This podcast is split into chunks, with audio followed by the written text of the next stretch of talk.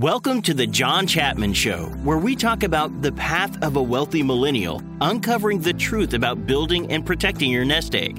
Join us on this journey as we hear the stories of millennials and mentors alike to help you plan, manage, and protect your wealth.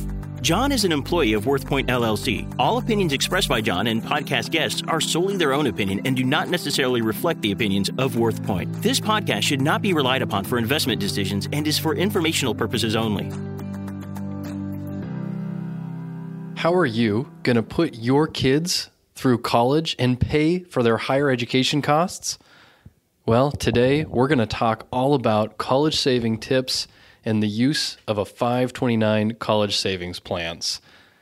Hey, what's up, everybody? It's John Chapman, and today is all about trying to wrap our head around the just explosive cost of higher education.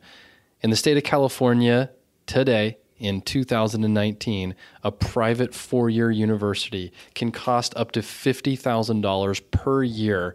And that is just tuition and books alone, not counting any food or travel or extraordinary expenses.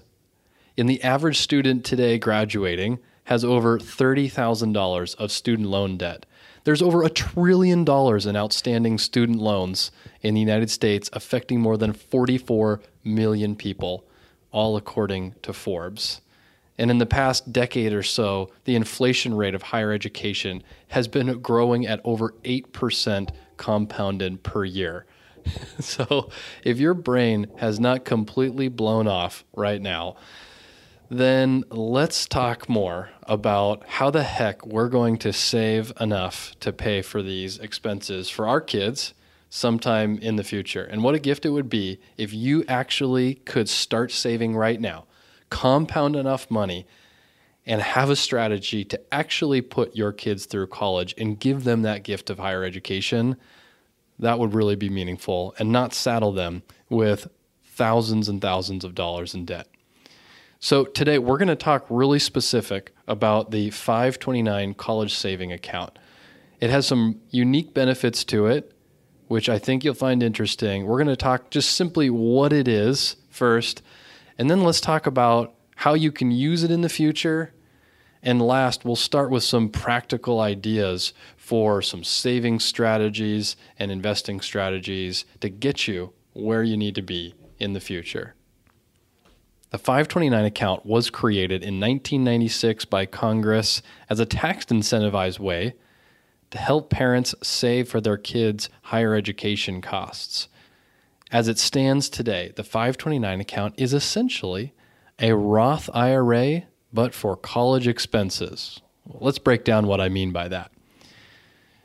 For the majority of folks, you put money into the 529 account after it has been taxed. So you've received a paycheck, had taxes withheld, now you've got money in your checking account. It's that money in your checking account that is going into the, the 529. And then that money can sit there, it'll be invested in some mix of investments for a period of years, and it can grow on a tax deferred basis. You're not going to pay anything on the dividends and interest or the growth. And then in the future, assuming it's grown and your child is now needing to use this money and spend it, you can completely take it out tax free so long as it's being used for qualified educational expenses. We'll get into those fine details in just a moment. But again, the 529 account is unique because you can put it in after tax and grow it completely tax free in the future. I will note that there are over 34 states that could give a state tax deduction. What I mean is, let's say you've got $100,000 of gross income from work. You won't get any federal tax deduction. I mean, you can't get any write off from your federal tax return on that 100,000.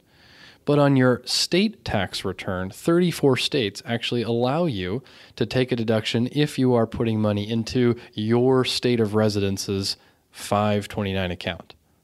Certainly, there's some area of opportunity if you live in one of these 34 states, but some of the bigger states like California or Washington don't have a qualified state tax deduction for their state 529. So, it's not something I focus a lot on and won't focus a lot on for this episode. Really, we're going to consider using the boilerplate national plan for the 529 that does not have any type of state affiliation to it. And hopefully that reduces some of the confusion. So, we've talked a little bit about what it is essentially a Roth for college savings. Let's talk about how you can actually use this money, the qualified educational expenses. So, the IRS has outlined a number of categories that you can and cannot use this money for. What it does cover, what you can take money out for, are things like tuition, books, and on campus housing, and then things like supplies, maybe a computer or a printer for the dorm room. What it doesn't cover, though, are things like uh, smartphones or transportation to and from school. It does not let you take money out tax free for repayment of student loans. And it's not going to cover any study abroad or other activities like health clubs or sporting events. So, armed with this information, we know that we can use a 529 for really specific costs, but there are also plenty of other extraordinary costs that it doesn't cover. So, let's start talking about how you can get the most of the 529 and how much money you should actually be putting into this account in the first place. Oddly enough, there's no hard and fast contribution limits within the 529 like there would be, let's say, with an IRA account or a 401k. As you recall, the 401k sets an upper limit, a, a contribution maximum of $19,000 per year for people under age 50. And an IRA account lets you put in to up to $6,000. A 529 leaves it open, and so what ends up we default to is the gift tax exclusion amount. For those that aren't aware, the IRS allows for you to exchange money back and forth between people. It doesn't have to be family members, but you can essentially give some other person in cash $15,000 per year without having to record that on either of your tax return. So, as it relates to the 529 account, let's say two parents have a child you can give $15,000 per parent. That's a total of $30,000. And that ends up often becoming the upper limit contribution maximum for your 529 account. Now, I can understand if your eyes are rolling, thinking, well, I'm already putting money into my 401k or my ESPP. I don't have any money left over to put in $30,000. Well, that's where the idea of crowdfunding your 529 comes in. What I mean by that is encouraging friends or family members to participate along with you in getting as much money as you can into your 529 account as early as possible. The 529 also has a very unique feature of something called a super funding. And that allows for you to put into up to five years of the gift tax exclusion amount. So, again, for a couple, that's 30,000 times 5, that's $150,000. 529s will let you put in one time $150,000. Now, of course, you can't make contributions for the subsequent 5 years. But the reason this is important is because you could go to your rich Aunt Sally or maybe your benevolent grandparents and start asking them for money to crowdfund and superfund your 529 in the first five years of your child's life. And the whole reason for doing this is to give yourself enough time to let that money compound and grow tax free, where you really get the max benefit of this account. Let's just take my middle daughter, for example, Olivia. She's age two, and on her third birthday, what I anticipate doing is instead of asking for gifts and toys, because God knows I've got way too much of that in my house already. I'm going to politely solicit offerings to her 529 account. I get some grandparents on board, I get some close friends and maybe some other family members, and they can either write me a check or send me money electronically. And then that'll be my one large payment into her 529 account for that year on her birthday. So let's use a few assumptions and start building out a model for how much we need to be putting in today on a monthly or yearly basis to fund little Olivia's college savings plan. As we talked before, college education, especially in California and for a private school, can be over $50,000 per year. And if we just assume over the next 15 or so years that it's going to grow at an 8% inflation rate, the cost for Olivia's school might be a staggering over $160,000 per year, which simply just makes me want to throw up. I don't know about you, but that seems like something's got to give, right? Is there a bubble in, in college education or, uh, man, I, maybe I just won't send her to college at all. Well, as much fun as it is for me to think about not having to pay that money, I also at the same time want to provide for my family and I want for you to do the same with yours. And so let's realistically think about her college education costs.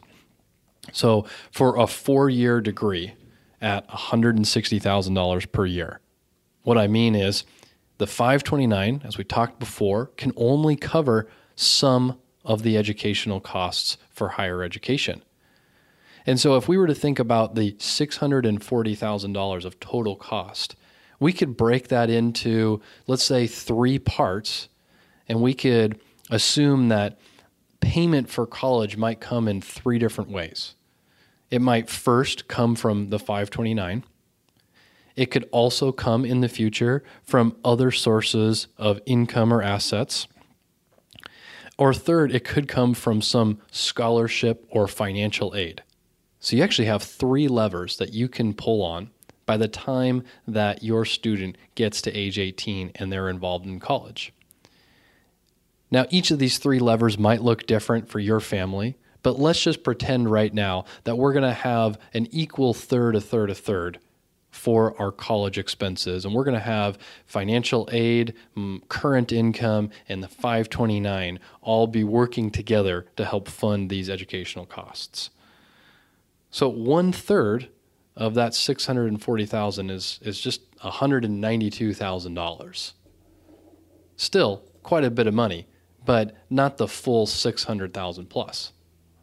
So in this example of trying to save to $190,000 for a 15 year period from now, let's do two scenarios and try to understand what we might need to put in on a yearly basis or even just as a one time lump sum to get us to that point? Well, let's make some assumptions. Let's say again, in a 15 year time, we want our future value to be 190. And let's pretend today we do have some savings set aside. Let's say around $20,000 set aside.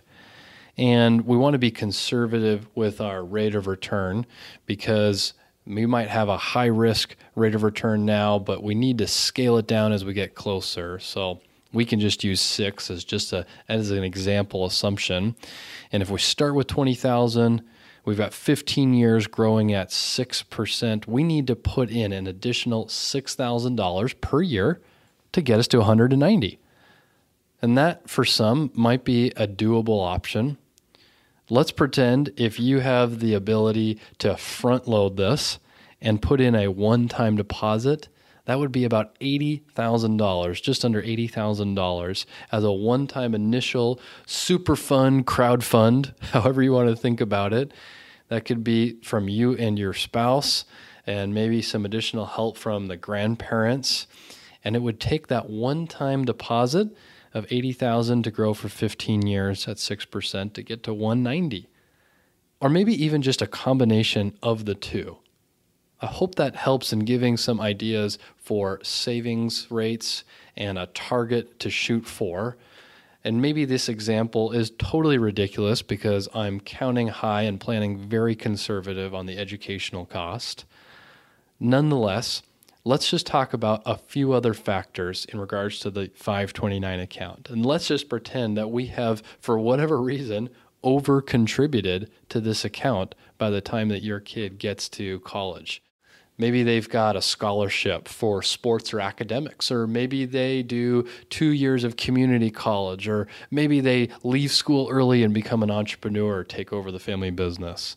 Whatever the case may be, a pretty neat feature of the 529 is the allowability or the, the ability to transfer to family members within your bloodline and continue to use that money for other people's college expenses. And what that might look like is let's say your oldest child doesn't use all the money, you could move it to your second child. Um, you could even move it back to you and your spouse if you decide later on in life to go do some higher education. Uh, you could even keep it around, and if your oldest uh, doesn't use it for their undergrad, if in a few years they decide to go back to school to pursue a graduate degree, you could use it again for that.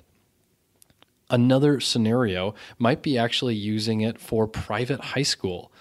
This change came in in 2018 and if you're in a situation where you feel that uh, you may either have the future educational costs covered or you've got enough in the 529, by the time that your child gets to high school, if they're in a private high school, you can actually pull out $10,000 up to, that's a maximum. So you can take out up to a maximum of $10,000 completely tax free and then put that towards the private high school tuition. Now, at the absolute worst case scenario, if this money doesn't get used for any of your children or for you, at the end of the day, the worst case would be withdrawing that money and the earnings that you had. So, the growth between what you put in and what it is at some time in the future, that growth would be taxed at your ordinary income rates plus a 10% penalty. So, certainly not something that would be enjoyable, but also not the end of the world. And now it's time for you to take action on the 529. You could find 529 accounts at all of the big brokerage companies, the Fidelity, Charles Schwab, Vanguard, TD Ameritrades of the world. And be sure to do your homework on whether or not you're in a state that gets a state tax deduction or not. Again, in California, we don't. So you get to use a generic 529 plan that's not associated to any state in particular. And then you can start choosing investments based on your risk tolerance or maybe a time frame based investment based on your child's age.